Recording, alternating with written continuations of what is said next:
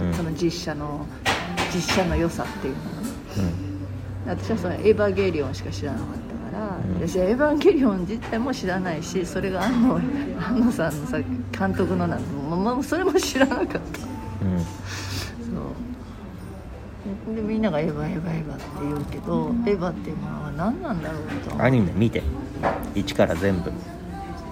多分長編でしょじゃでこの二十何年分の庵野秀明の軌跡をねちゃんと見たらいいよ。アニメの1から。もうねマジでわけわかんなくてね途中で嫌になるから。あでもこんだけみんななんだエヴァエヴァっていうのはなんで？わけわかんない。わけわかんないからです。はい。だってあのね普通のアニメ版の第26話を見たら突然意味がわからなくなりますからね。もう物語が完結してないのにその話で終わりなんですから。ほらもうもはや意味がわからないでしょ。だからそういうなんかあの人はだから要はさそのアニメって1クール2クールっていうのをさあの終わらせに行くわけですよ。普通は。12話なら12話で話を完結させに行くわけですよね。だけどあの人は完結しないんですから話が。でも終わりって言ったんですから。そういう感じなんですよ。それゆえにそのまあ、ネットの進化もありながらあのそれが話題になっちゃってででもあの自分が思ったラストじゃないしちゃんと終わらせようっつって映画を作ってでそれが結局二十何年経って今今やっと終わった。あとまあ一人いや聞いた話だと途中で病気になっちゃったって話があって。まあそういうのもいろいろあったんだろうけど。分かんなくなっちゃった。のかなやってて。いやいろいろあったんだろうけど、うん。おそらく自分の中には構想があってうあったんだけどうん表現が多分しきれなかったんでしょうね。己の頭の中にあるものが大きすぎてそれを表現しようとしても現代の技術では不可能だったりとか今の自分の表現力では不可能だったりとかきっとそういうのがあったんだと思うんですよ。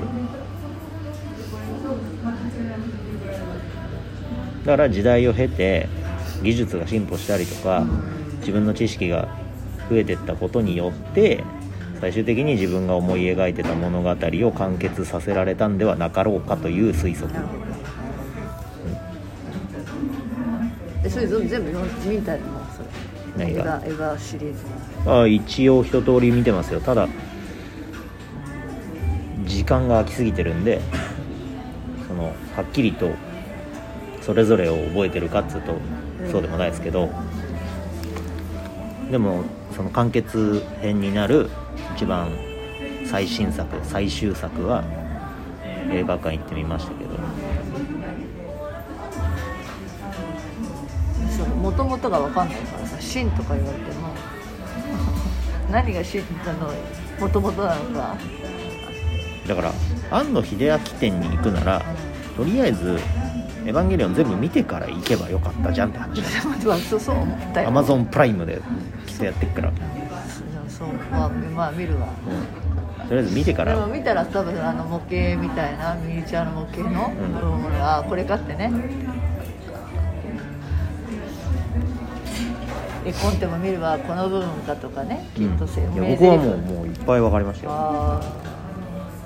量が多すぎたんでかなーり飛ばしてましたけど。